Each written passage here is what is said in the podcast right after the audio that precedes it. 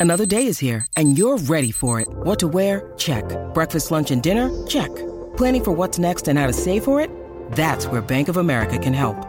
For your financial to-dos, Bank of America has experts ready to help get you closer to your goals. Get started at one of our local financial centers or 24-7 in our mobile banking app. Find a location near you at bankofamerica.com slash talk to us. What would you like the power to do? Mobile banking requires downloading the app and is only available for select devices. Message and data rates may apply. Bank of America and a member FDIC. When you need mealtime inspiration, it's worth shopping Kroger, where you'll find over 30,000 mouthwatering choices that excite your inner foodie. And no matter what tasty choice you make, you'll enjoy our everyday low prices, plus extra ways to save, like digital coupons worth over $600 each week. You can also save up to $1 off per gallon at the pump with fuel points. More savings and more inspiring flavors make shopping Kroger worth it every time. Kroger, fresh for everyone. Fuel restrictions apply. Hello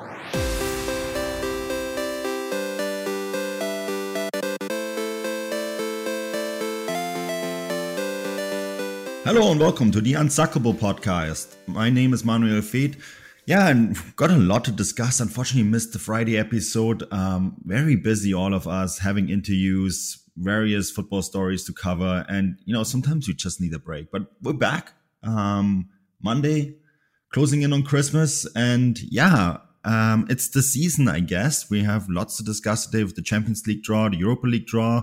Champions League draw was so exciting that we had to do it twice. So yeah, looking forward to this one. Looking forward to discussing and um, yeah, let's bring in the guys. So, Adrian Souza, how's it going, buddy? It's going well. Hopefully, you know, we don't have to end up doing this podcast twice or anything like that. We won't pull UEFA on you guys. Just one take, one episode, and that's it. No redos from us. Are, are we sure about that? Because you know, we could do it twice. Yeah, we could do it twice. You know, audio issues, there's other things, or just for the fun of it. But I think we'll just stick to once this time at least.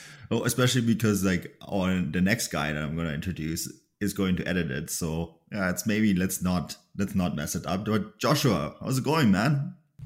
I'm doing good. Yeah, I'd appreciate you guys to stay on track today and not uh, not not get this thing out of here. So I don't have to go over it again. But yeah, I'm doing pretty good. Uh, interesting morning so far, going over the Champions League, Europa League draws. But all in all, I'm excited to get back with you guys because we didn't have our Friday episode. No, we didn't. Um, but we we got lots to discuss, as I said. And I'm glad you mentioned the Europa League because Filippo, of course, will agree that the Europa League is essentially the, the Copa Libertadores of Europe, right, Filippo? How's it going, buddy? oh, in terms of level overall, maybe but the Libertadores is definitely much tougher to win. I'll tell you that, especially twice, right? Palmeiras has just done it, but overall, I'm doing good, and I think Manchester United got lucky that we did have a second draw. I think we would have gotten knocked out by PSG, even though PSG has been hasn't been as perfect as we expected, right? As good, but I prefer to play Simeone ball, even though it's probably going to be a very boring knockout round for Manchester United is history there too, right? Between PSG and Manchester United, that that famous uh, last sec it was pretty much a last second uh, penalty the last time they met, right? With Kurzawa, the handball, Manchester United then knocking out PSG. There's a lot of history between those two, so maybe it's best to avoid it for now, right? Yeah, uh, for now, yes. And uh, again, uh, it's just that you know how we talk about sometimes how the strength of the brand, right? They'll just go a little, mm. even though PSG loves bottling knockout rounds. So maybe PSG wouldn't be a bad matchup. But personally, I think uh, Atletico Madrid is just an opponent that Manchester United could go through. Yeah. I mean, uh, as we said, they had to do this draw twice because of uh, technically is technical issues, and um, then UEFA. You know, I, I, be honest with you guys. I live on the West Coast. There is no way I'm getting up at uh, three o'clock in the morning to watch this draw. I could have made the second draw if I knew if I had known that it happened, um, but I didn't. So I got the all of you guys' messages, Adrian in particular. Adrian, um, he's like, "You missed all the drama." I was like, "Yeah, I did. Um, I had to read up on it." So what happened, buddy? Like, why had, did we have to do this twice? Basically, there were some issues as far as well. UEFA says that it's the software that they have that determines, you know, who's eligible to be drawn against who. And there were some issues when it came to Atletico Madrid and their draw, in that Manchester United is one of the teams that could have been drawn against, and they were drawn against them when they redid it. Funny how that worked out. Um, but Manchester United wasn't put in the pot the first time around, so Atletico were drawn against. I believe it was Bayern. So quite clearly, you know, that's a team that it's worth sort of complaining about. And hey, you know, this this draws a sham because we got drawn against one of the best teams in Europe. Um, but I mean, fair enough to them. It was it was clearly a mistake by UEFA. It had those vibes of what was it? It was the uh, the Academy Awards when they were like, the winner is. Uh, La La Land. Oh no, wait, it's Moonlight, and they had that whole mess up, and then they sort of passed the buck on whose fault it is. So it was an interesting morning, but uh, hey, two draws in in one morning. It's it was, it was kind of fun, I guess. I, am still sad. I'm, I didn't realize they had to do it again because I would have totally gotten up for the second one. Six o'clock seems a lot more manageable than three. But um, we have a draw. And how are you guys feeling about it? I mean, Filippo Yori alluded to it. Manchester United um, got Atletico Madrid now. That is maybe in some ways one of the biggest draws of that of that round. We also got PSG against Real Madrid. Inter against Liverpool. Um, those are probably the games to watch. Benfica against Ajax, Adrian, that's another one. Um, you probably not because you got Real Madrid first and then Ajax. That's kind of like, I don't know, which one is worse? It's difficult. Uh, Ajax is a team that I think we've all been sort of admiring from afar at this point, just with what Erik ten Hag's doing with that side and how talented they are, how they've sort of gone through their cycle of losing, you know, Frenkie de Jong, Matthijs de Ligt, and Donny van de Beek, etc. And now they're back again. Um, and we saw what they did in the group stage. So when we had Real Madrid, I was not excited. Then we got redrawn. I was hoping for a Lille because that seems like someone that's closer to our level. And then it was Ajax, and we saw what Ajax did to Sporting in the group stage. And I mean, Josh can speak about Ajax and just how good they have been as well, as he was someone who was clearly watching them very closely, also. Shots fired. But yeah, no, they're good, man. Ajax is a, is a good side, and I think uh, like a lot of people are under the impression of of the big names in in football, and even like three four years ago, I don't I don't know if if anyone said, okay, yeah, I'd much rather take the draw against Ajax over Real Madrid, considering Madrid's success in this competition. And I still don't know today if, if I mean if I'm Adrian, if I'm a Benfica fan, I feel like I would be more more satisfied with Ajax over Madrid. But Manuel disagrees. So I mean it's an interesting debate, and we'll have to see if uh, if I'm right or if uh, if you can find a way through Ajax. Yeah, I find Ajax scarier. That's just I, me. I think it's Real Madrid, man. Yeah, um, but I um, mean, like that, that's one of those things, right? You can argue it either way, right, Filippo? Maybe they'll play each other eventually, and, and then we'll figure it out too. Uh, that could be a metric if they face each other. Uh, Ajax has definitely been outstanding this season, even though they're not leading the Dutch league right now. They're behind PSV, by the way. Yeah, but people don't pay enough attention to the Eredivisie. There was like a bunch of sequence, uh, like a bunch of shots by by uh, a bunch of shots fired by the British media about the level of the Eredivisie, and I think people underestimate that league quite a bit, right, Adrian?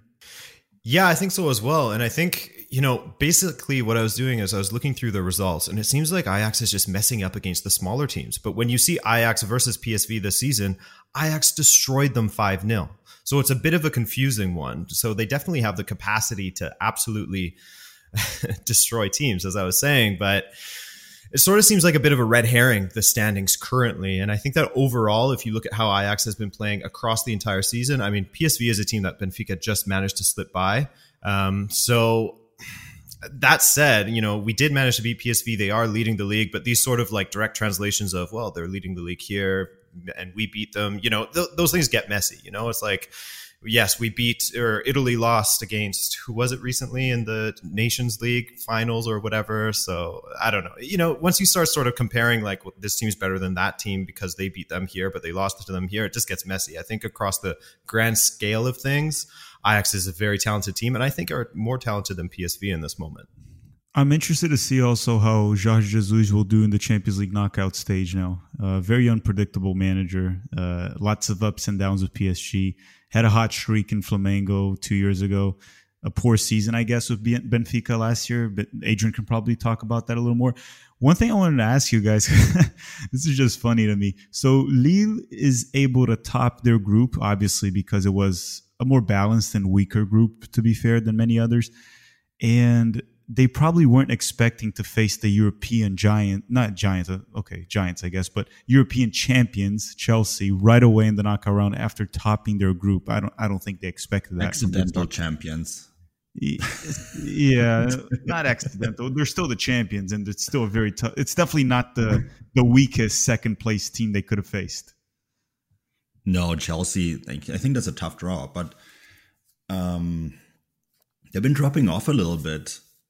You know, we we talked on top of the show and before the show about how you are already seeing all the various European leagues crystallizing out, and you kind of can predict now who's going to be champion in all of them, including England, because like once City is at top, who's going to knock them off, right? Because especially now with the the tough schedule that's coming over Christmas, you just know that City because they they don't buy the most expensive players, but they're the only team in the world that will spend like drop half a billion euros on like a set of defenders, which like no one else in the world can do, right? And that is the sort of depth that you need over Christmas. And you can kind of see already how everyone around him is kind of dropping off a little bit behind City. And Chelsea's been having some issues. I watched a few of their Champions League games, and while they've been dominant, um, they like they just don't seem to really have that rhythm, right? And that's like something that I've kind of seen a little bit with them. What do you think, Adrian? Yeah, and I think I think the most curious thing to add to what you're saying with Chelsea is that the issues that they're having now are their defense, which typically at the beginning of the season and you know going to last season when they went on that crazy one run to win the Champions League, their defense was always so so solid, and I think they've been conceding an average of like two goals or something like that in their last three four matches. So it's a new sort of challenge for Thomas Tuchel to deal with because yes, there has been times throughout his tenure at Chelsea where their attack has sort of come and gone and it's sometimes it's there, sometimes it's not. And now he has to sort of sort out this defense. So it's a new challenge. Although I will say, in talking about the Premier League and the race there, I think that Liverpool still has a ton to offer. And I think that they're still, uh, they're still going to give Manchester City a really, really good run for their money. Yeah, it's a, it's an interesting one. Josh, of course, um, when you hear defensive problems with Chelsea. We have we know one guy who's going to absolutely cherish playing against them in that round of 16. That's our boy um, Jonathan David.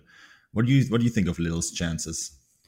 I mean, like I watch a lot of Lille matches. I I think I've said it a, few times. Like I've, I watch pretty much everyone because I just I have the stream to watch the Lille matches, and I like keeping an eye on Jonathan David. And and it's it just to me, I, I find a I find it a hard time to believe that they're going to have a chance, even though Chelsea would have to have a really poor day. Lille have had an up and down season pretty much throughout the entire Ligue 1 campaign so far. They have had a lot of firepower up front. They got a lot of entertaining players up there. Yilmaz has been okay this season. David's been lights out. The wing play between Ikoné and Bamba has been fun, but that 4-4-2 system's got a lot of holes in it. And if Chelsea can defend properly, I, I think they're going to be able to take advantage of it. Uh, it will depend. They'll have to have a, a really good defensive showing. They'll have to have a few waves that they're going to have to cover from and hopefully hit on the attack with some special informed players like Jonathan David. But I mean, if I'm a betting man, I had to put money on it. I I, I would have a really hard time to put it, put it on Lille. Are we going to do some picks here? Can we just quickly skim through every game and each one give their pick? Yeah, I think that's a good idea. So, um, Chelsea Lille, what do you guys think? I would go with Chelsea. Chelsea as well. Yeah, it's it's it's not sexy, but Chelsea for sure. Yeah, Chelsea. okay, and then the next one is PSG against Real Madrid. Whoa. Hmm. Um, I would go with. That's a tough one. It's the Mbappe derby, isn't it? Yeah, I would. I would actually say PSG. I don't know. I th- I think I'm going to go with Real Madrid on this one, not just to be a contrarian, but I just I'm not a huge Ancelotti believer, but when you put a good squad under him, he does improve them. So I'm going to go with Ancelotti to keep this trajectory going.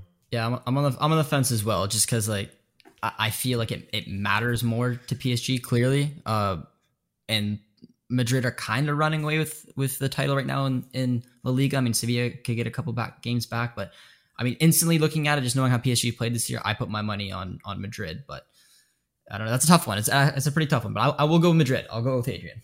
Filippo.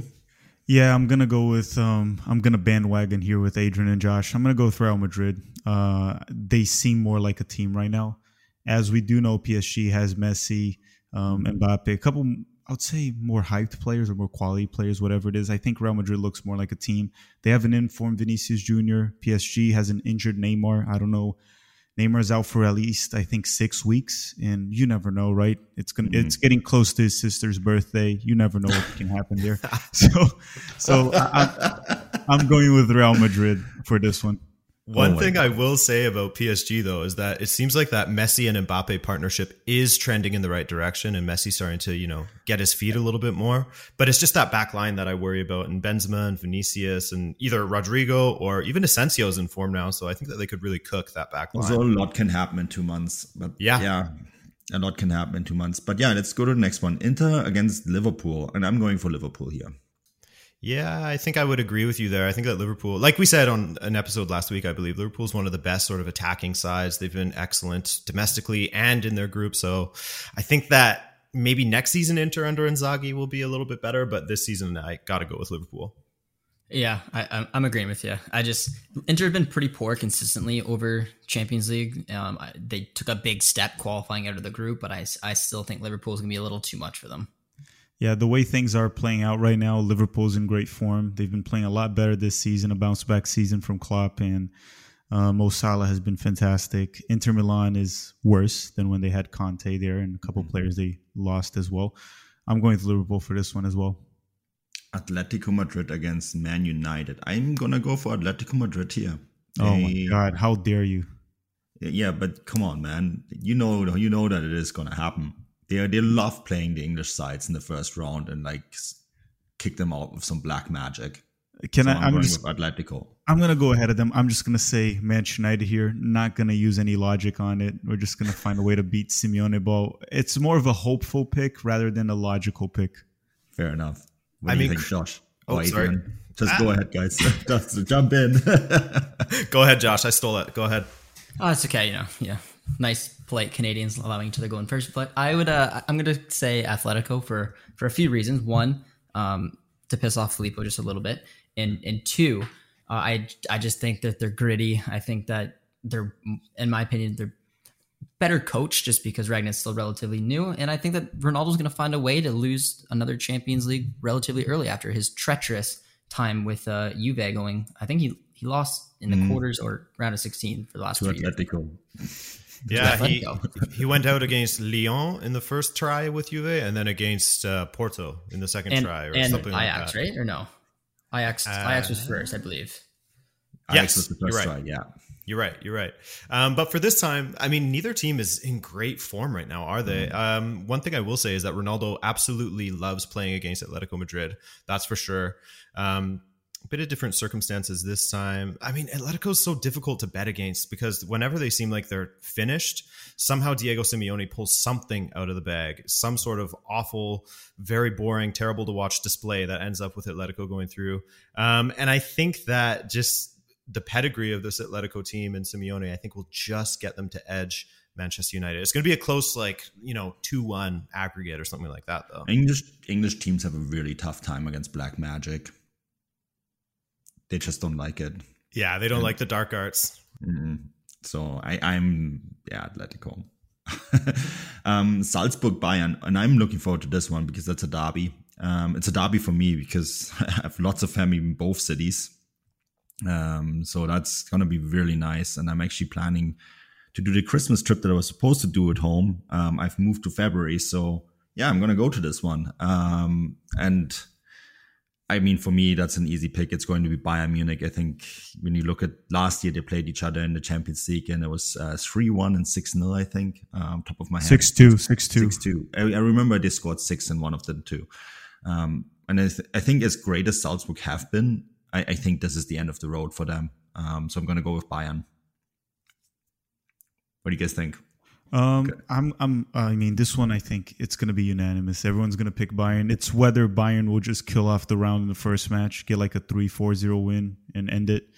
I think it's just going to be two games where Bayern's going to completely run over Salzburg. They'll get lucky if they lose just 2 0 both matches.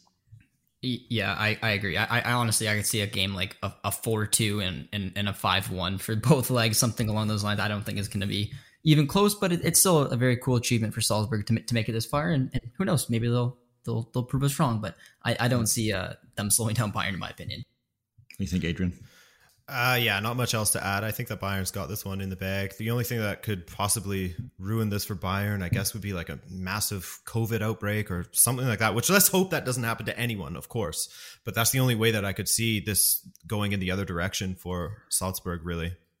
Well, we can say one thing: everyone at Bayern is now vaccinated. That's for sure. Um, but that's a different topic for a different day, maybe.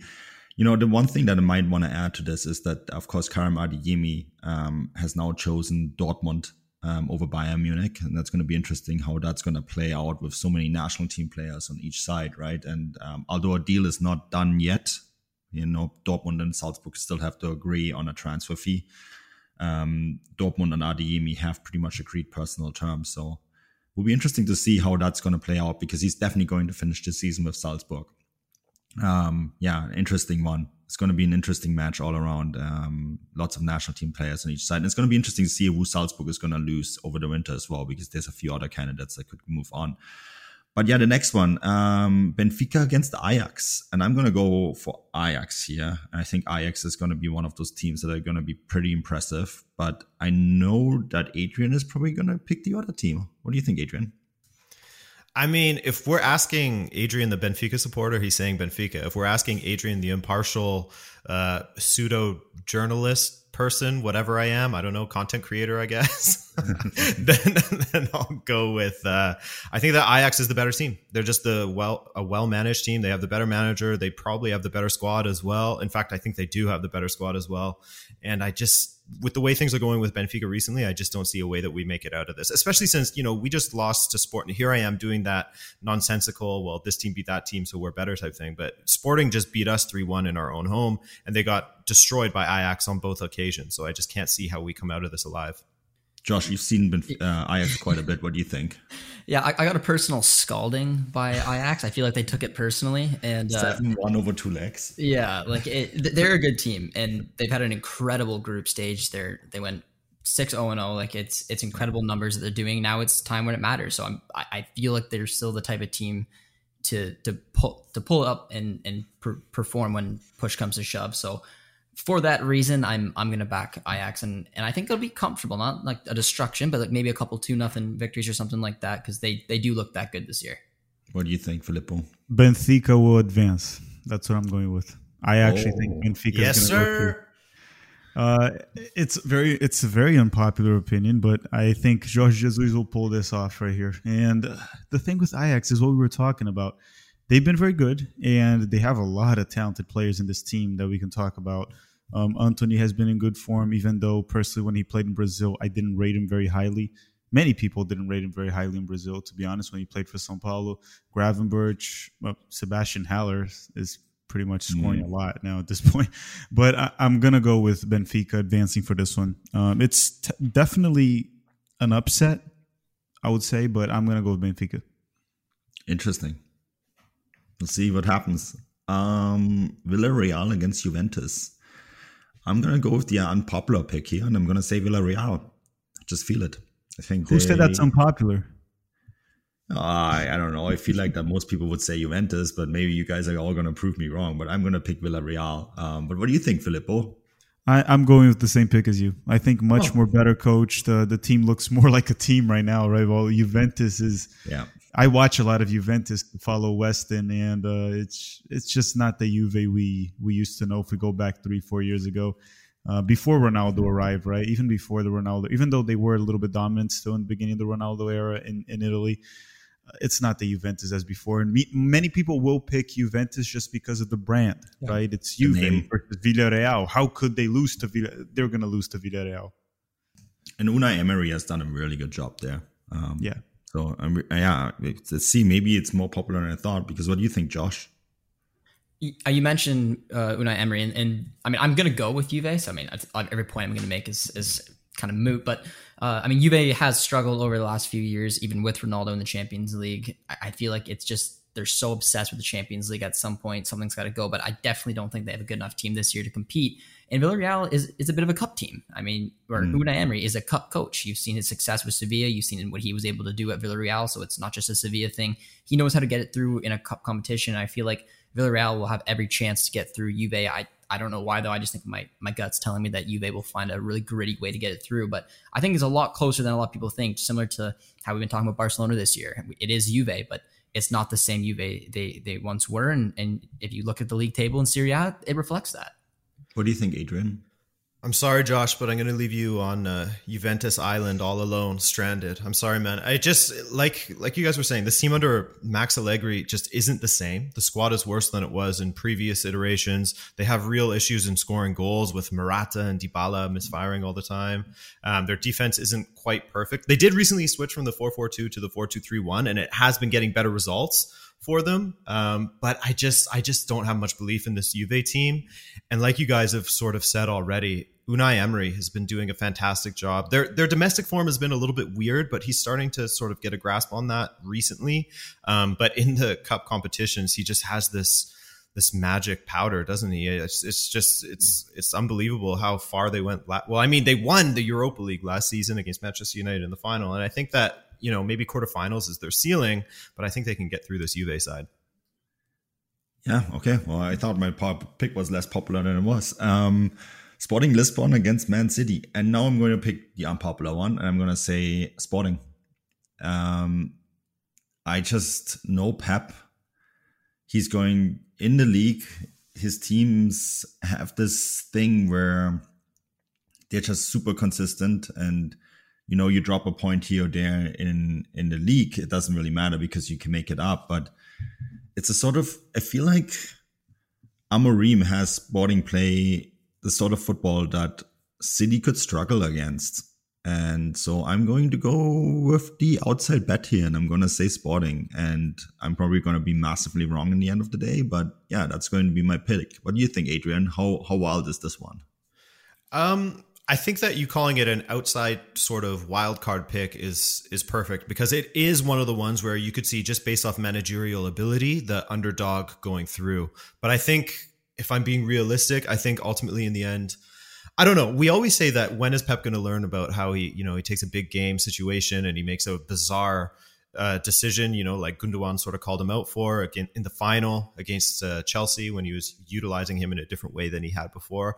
I, I like to think that he won't do that against Sporting and that he'll take Sporting very seriously, given how well coached they are by Ruben Amorim. And but uh, I think that City will make it through in the end. Um, but I don't think it's going to be. Some people think that City are going to absolutely trash Sporting, and I just can't really see that.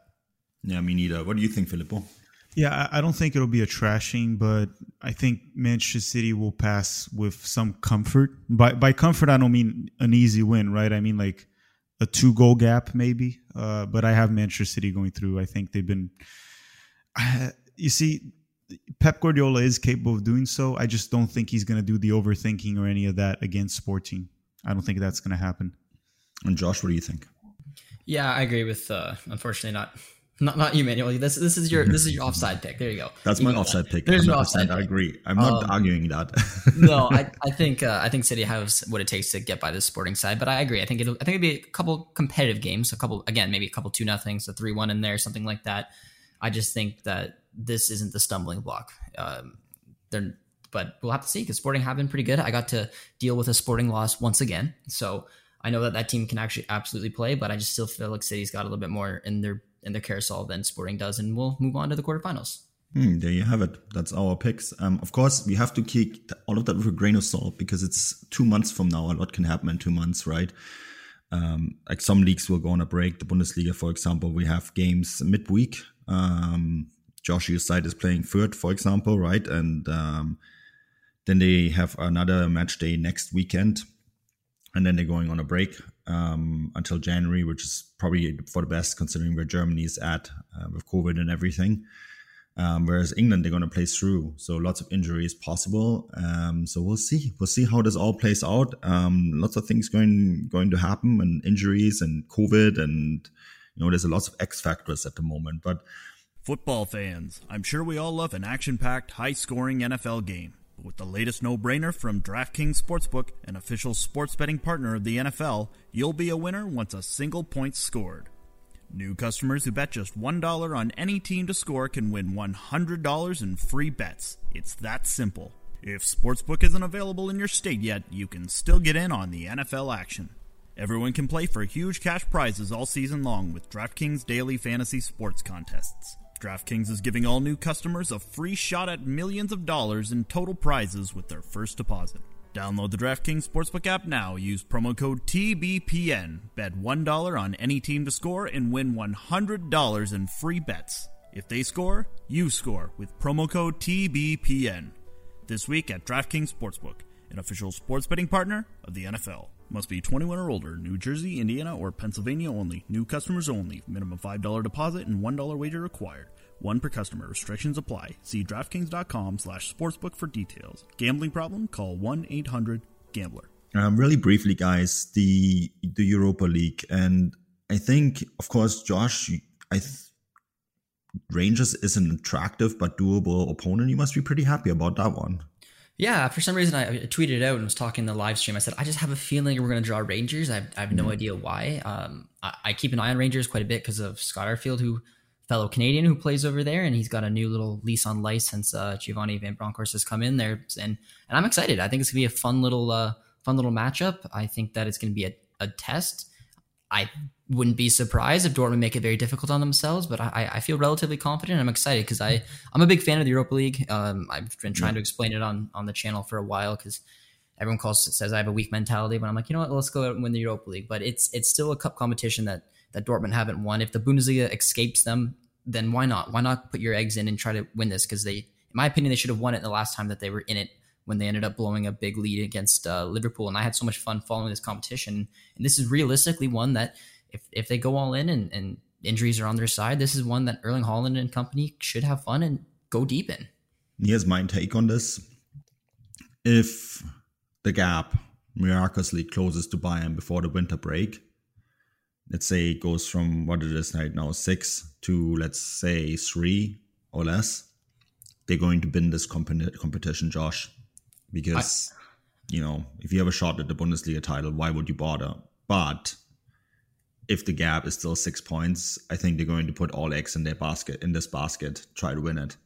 Yeah, I think that's a I think that's a, a good take, and I, and I agree with you. I think it's going to be the next few games are going to be have a real idea of where it's going to be because I mean we've already dropped yeah.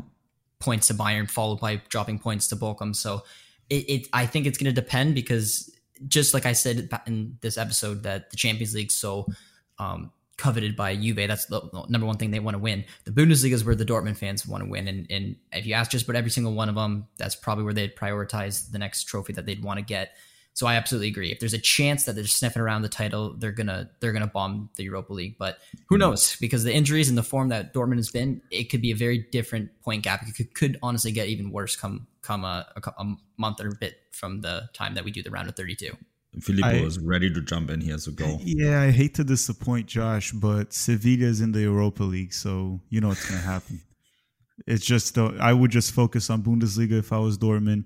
We know who's taking the the Europa League. It's okay. Programmed. Okay, jokes aside, the Europa League is pretty open right now. There's quite a bit there's Leipzig that now under new management they have a good enough squad to compete yep. there. Real Sociedad is not a joke as well. Barcelona is always Barcelona. Napoli has been having a great season. Dortmund has a great shot on it. Atalanta is a great team as well. Porto and Lazio. Sevilla is always, and I don't know, Sheriff. Who knows what Sheriff can do? Yeah, and it's it's. I mean, we have to also point out this is the um, this is this extra round that they have to play, right? Um, the teams that won the Europa League groups are already in the round of 16. So they are waiting the winners of this round um, in the next round. So there's some pretty good teams that won their respective groups. Um, so yeah, it's going to be. I think it's going Europa League. People, you know, this this part, uh, like at this stage, the Europa League gets really interesting, and um, of course, Adrian Barcelona against Napoli is going to be the big one to watch in this round. I mean, that's a Champions League tie and everything but the name. Yeah, It is. It is. And and what you were saying about how the Europa League gets really interesting at this stage, I think that if you just compare for entertainment value versus the Champions League, it's pretty much neck and neck. Like there's no difference there. Um, it's similar to how we were saying how the the playoffs in MLS are almost guaranteed to be exciting. It's a similar thing when you get to this sort of stage of a competition. So absolutely keep an eye on Europa League, and I think that people will, given the quality of the teams, because you know you just said it. The the group winners of the Europa League aren't even listed here in the draw results. So it's going to be a, a, really exciting competition, and I'm looking forward to it. And I know we won't go too deep into Conference League, but some of the teams that drop down into that competition as well are looking pretty good. So let's see this first sort of uh, three-tiered European competition that UEFA has, first iteration of it. It's looking like it's going to provide a lot of exciting football this uh, winter and spring. Yeah, hundred percent. Um, I think we have we have a lot to look forward to in the spring um, when it comes to football. So yeah, it's it's going to be exciting. Um, the Europa Conference League, of course, um, the brainchild, UEFA's brainchild, um, third competition that they came up with, and we can just look take a quick look um, at that draw. If I find the draw, uh, there it is. Wonderful, I have it. Um, there's a few games that kind of stand out. Of course, we still have to wait the Tottenham result, right? Um, there's there's a chance that they could still jump down. Uh, Tottenham Arnhem, we don't know whether they're going to go through. Um, PSV are still in it, who are currently top of the uh, Eredivisie. Um, Fenerbahce in it. That's an interesting team. Leicester is still in it. So yeah, I think it will be interesting to see the later stages of this competition and where it's gonna go. Yeah, good fun. I mean, we'll. I, I'm not. I'm still not 100 percent sure if I like the three stages. Uh, but what I do like is that the Europa League seems to be more competitive because some of the teams that would be usually in it are now in the Conference League, um, getting a chance to win a title. So, yeah, we'll see. Guys, we have to move on. Um, that's our European section completely wrapped up. Uh, let's talk about the MLS Cup final. And it was a great occasion. Uh, I was a little sad because I was actually had credentials for this game and I was had planned to go to Portland, drive to Portland, but um, three out of the four people on this podcast are Canadian, and we're dealing with a very unpredictable government that makes up its minds about the border rules every five minutes. And um, depending on which border guard you get, you may have to go into quarantine or not, or your uh, ArriveCAN app might crash or not, or whatever. And I didn't feel like spending the next two weeks in a quarantine or having to pay five thousand dollars in fine. So I opted to stay on this side of the border instead. Um, but when I watched the game, I definitely had some FOMO because A, Providence Park is a gorgeous location. It's a beautiful stadium. Um, some of the best fans, not even in MLS, but in the world. Um, what Portland have done is just absolutely fantastic. And the stadium feels a lot bigger than it is. It's hard to believe there's only 25,000 people in there. So the occasion was just absolutely fantastic. And Filippo, the way the final played out with a the last minute equalizer by Felipe by Mora, right? By Felipe Mora, then the overtime, and then the penalty shootout That's saw New York City FC win their first title, bring the MLS Cup to New York City for the first time, bring a soccer championship to New York for the first time since the Cosmos won it in the old NASL I think MLS probably hit the jackpot with this final. What do you think? Yeah, uh, it's a way to get. So New York is just a big market in general for anything, for the amount of people there, their money. So it, it, it, probably got some new soccer fans in the city and Long Island and in general because people it got their curiosity at least, right? I, I lived in New York for a while. I know how it works there. If you build some hype, people get interested, and New York City did that. They they won MLS, which is the ultimate prize in club soccer in America. Now, in terms of the game that you mentioned there, it kind of went as we talked about. I don't remember if we talked in the podcast or outside of the podcast that we thought that, at least I thought that New York was going to win. I think you guys did too, or some of you did. And New York actually played better than Portland throughout the game. They should have won in regular time. They had more opportunities. They controlled possession. Portland didn't really seem like themselves in this match, at least in my opinion, right? I didn't follow Portland close throughout the season. They did have some injuries as well, while New York was for the most part they had most of the players, right? I think Keaton Parks was probably the most notable notable miss they had in this match. And just agreeing with your point, Manuel, I think they won the jackpot with it. I think New York City FC winning it was a big W for MLS. And maybe you can talk about the ratings, right? You mentioned before we start recording mm. that the ratings were pretty good for this one.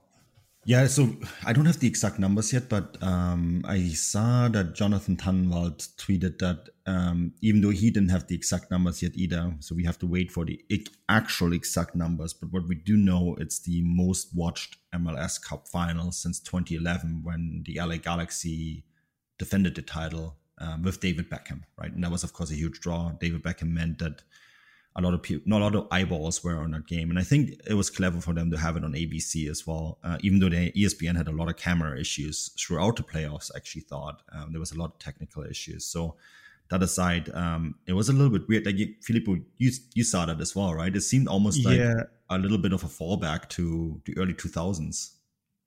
So it's been. I'm gonna say one thing here, and sorry if anyone works for these come, but ESPN, ABC, right, which same same crap right there. The coverage they've done for MLS is is embarrassing to say the least, right? And especially when it went down to the final. So MLS Cup in the United States, it's essentially the Super Bowl of soccer. And before anyone goes ahead and says, "No, the Super Bowl of soccer is the Champions League and the World Cup." Yes, I know that. From a world level, yes. But in the United States, this is the biggest soccer game for the clubs, right? Domestically, this is the biggest event. And ABC was playing um, girls college basketball, which I have no problem with them playing it. My only problem with it is if you're going to put MLS Cup final in the channel, you need to have a pregame. You need to have start at least a couple, at least 30 minutes to an hour beforehand. And the pregame was even delayed because the game wouldn't end and it wasn't in any channel, not even on ESPN Plus. To me, all that was a little bit embarrassing and it does hurt the sport. I think I don't know what power MLS has in that sense. I know there's a new TV deal coming up, right, Manuel? I believe early 2022. Yeah, being discussed. Don Don Garber said in his uh, yearly state of the league that that's being worked on, and but it could be very well ESPN. Would you agree that these issues mentioned, the the coverage in general, which was just very poorly done, they should be discussed in this deal, not just money amounts, but the promotion of the league itself, because it, yeah. it, you can't take it seriously when things like this happen, right? Because so I have a bit of insight in this because um, yeah. not just through MLS but also Bundesliga wars with ESPN, and um, I was very fortunate that when ESPN and Bundesliga negotiated that deal, I was one of the few people that knew that the deal was done way before it was done, right? And um, I, that was one of those occasions where I sat on the story for months and because of that, the, the Bundesliga actually gave me quite a lot of insight into it, and I was able to actually interview the people that negotiated the deal uh, in a small office at the Signal Iduna Stadium, which is a story in itself. Um, flew out last minute from Frank from from Seattle to Frankfurt to get the story done, but. Um, one of the big things that they mentioned at the time when they negotiated is that it wasn't really as much about the money as about exposure and this is one thing that leagues really look at right now. If yes, of course, a TV deal is important. They want money. Don't get me wrong. Don't shout at me now like, oh, exposure means nothing. They need the money, and so of course, yes, they do. It is first and foremost about money. But they had two equal deals on the table at the time, and they went for the one that they thought gave them more exposure, right?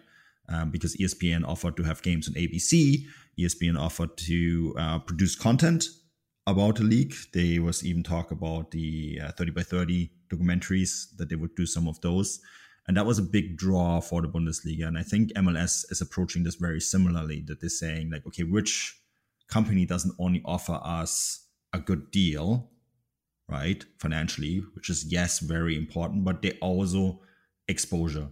How can we guarantee that the biggest game of the season doesn't just get put on last minute on ABC and you fans are looking for various channels to get the pre-game, the main match, the post-game, you know, flipping around. And this is something I think that they massively want to avoid. And they also want to avoid um, clubs working on their own regional deals, right? They they want to more centralize it.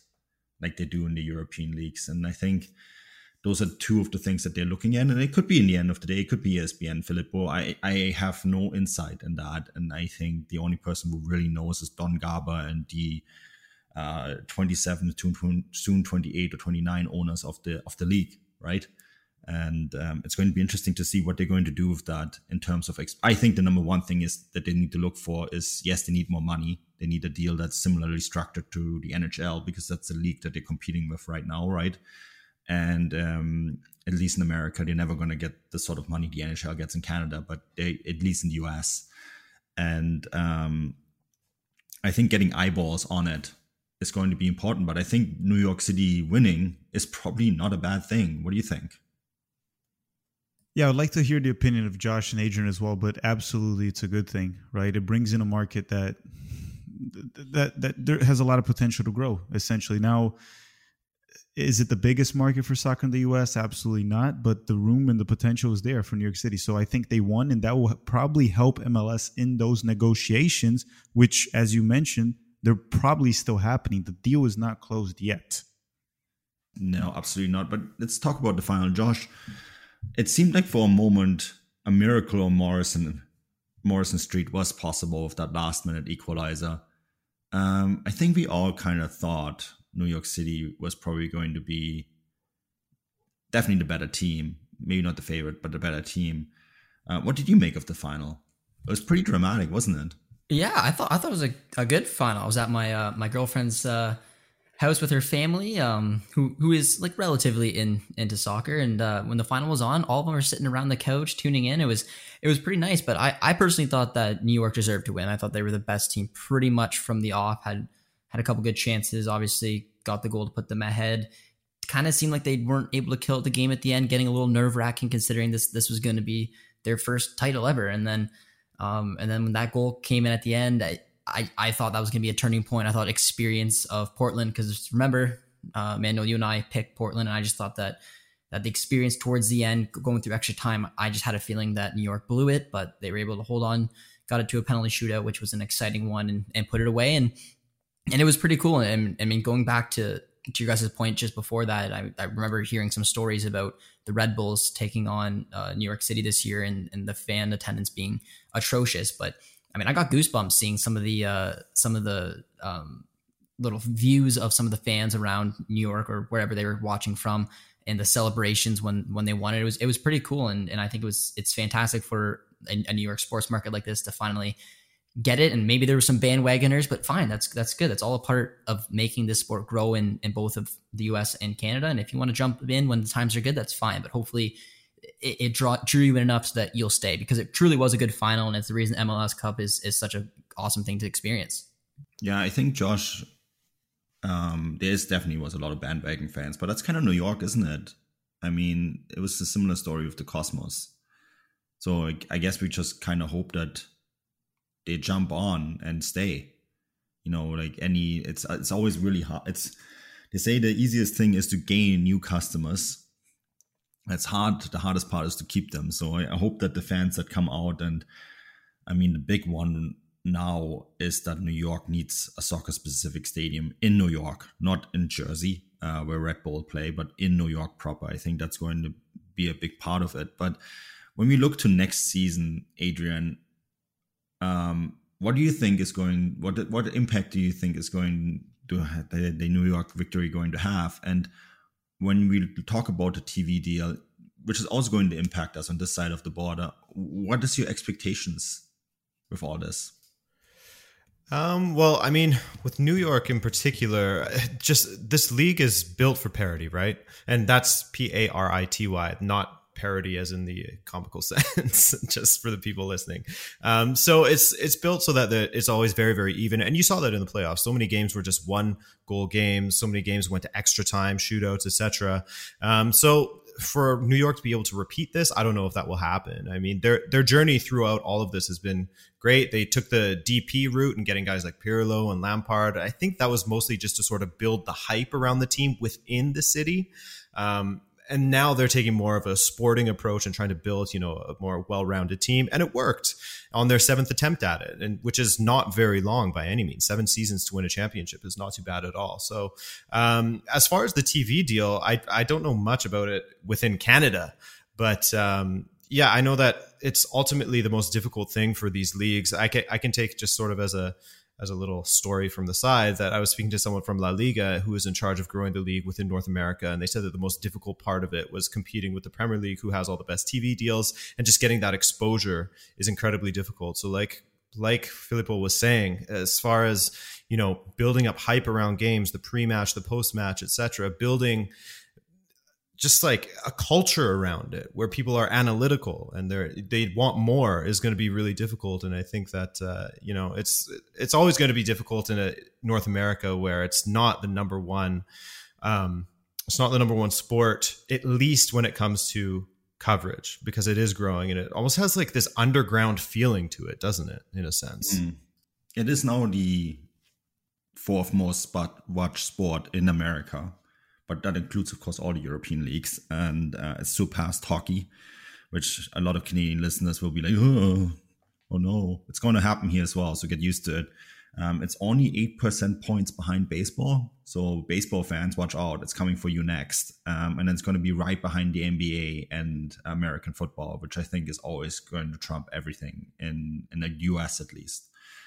So, it's an interesting development. I think MLS um, because MLS is just one part of that story, right? It's not that they're the, they're, they're the sole benefiter. There's a lot of other leagues involved in this as well. But I think MLS, when they look at this and see the growth of the sport, they have to think about long and hard how they're going to be able to benefit from it. And I think we saw a lot of it in the playoffs, which is something that is unique to them. Parity is another thing that is unique to them. We talked about ahead of the show about how a lot of European leagues are already decided MLS, you don't know the title winner until the last day of the season. Um, and that's guaranteed. Although that's not always fair, it makes for a good product. And I think they did a good job also having the final 12 o'clock P- PST because that meant that, um, you know, the game was available for European viewers. And I think there's a lot of things that they kind of need to look at and say, okay, how are we going to be able to benefit from the fact that soccer is the fastest growing sport in this continent? And that it is developing into that kind of direction. I think that is something that they need to look at and benefit from. And maybe, you know, like because unfortunately we're out of time and there's a few more topics that I had on there, but that is something that we can maybe discuss on Friday. And we want to discuss some MLS transfers as well. Uh, Filippo and I have something to settle too. So we'll have to move that to Friday. But yeah, we guys. little little debate fight. You know, but you know, it's a good debate and on so many levels. So I want to have it. It's just I know that um, we're out of time, but we're going to discuss it because we have transfers to discuss and we have maybe this maybe know a little bit more about the direction the league is going. I think we should maybe move that to friday. So to be continued guys to be continued. So please tune in for the next episode because we're going to continue this discussion. But until then i wish everyone a good week wherever you're listening and thanks for listening. And until next time cheers and bye bye